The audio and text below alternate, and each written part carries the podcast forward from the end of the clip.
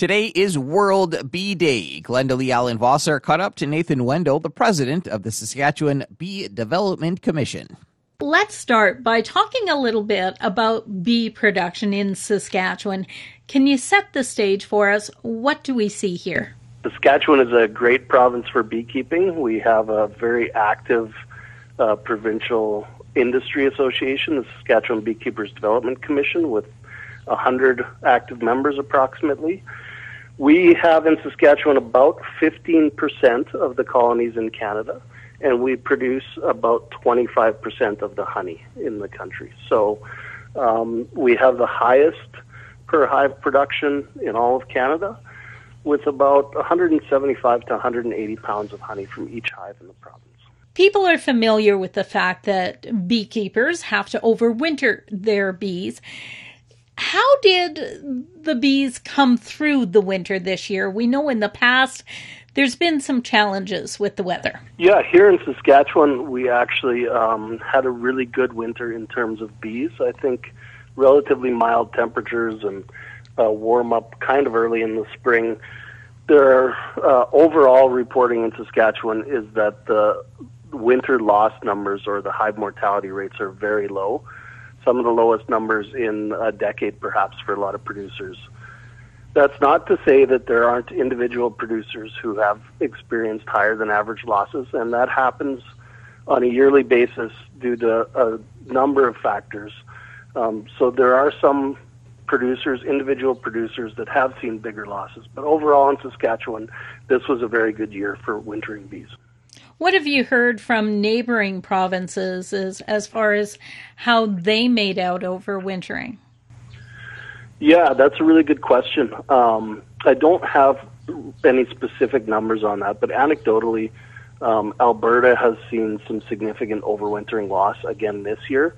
They had a difficult year last year um, and experienced some high losses this year as well. So Alberta is in a difficult position with uh, trying to replace bees and having some trouble sourcing those due to COVID uh, restrictions and, and travel problems.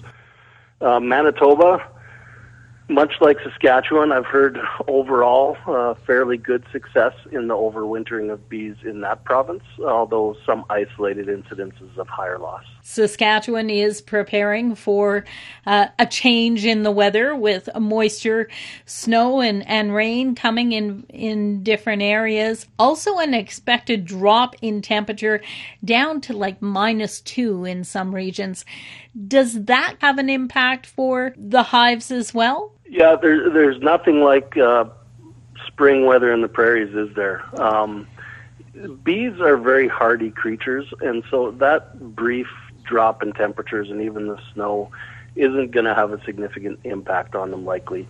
Uh, I think what's more important about the coming weather system for a lot of us is that much of Saskatchewan is in a drought right now. And the success of bees and beekeepers in terms of commercial honey production is tied very uh, closely to the success of farmers.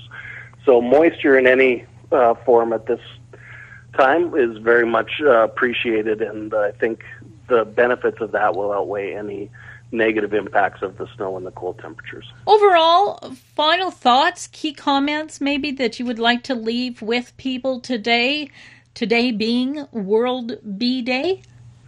Yeah, I think it's uh, wonderful when people support bees and uh, bee health, and I would remind and encourage people to also support beekeepers because without beekeepers, there's no bees. And here in the prairies, Saskatchewan, Manitoba, we have a, a strong beekeeping community.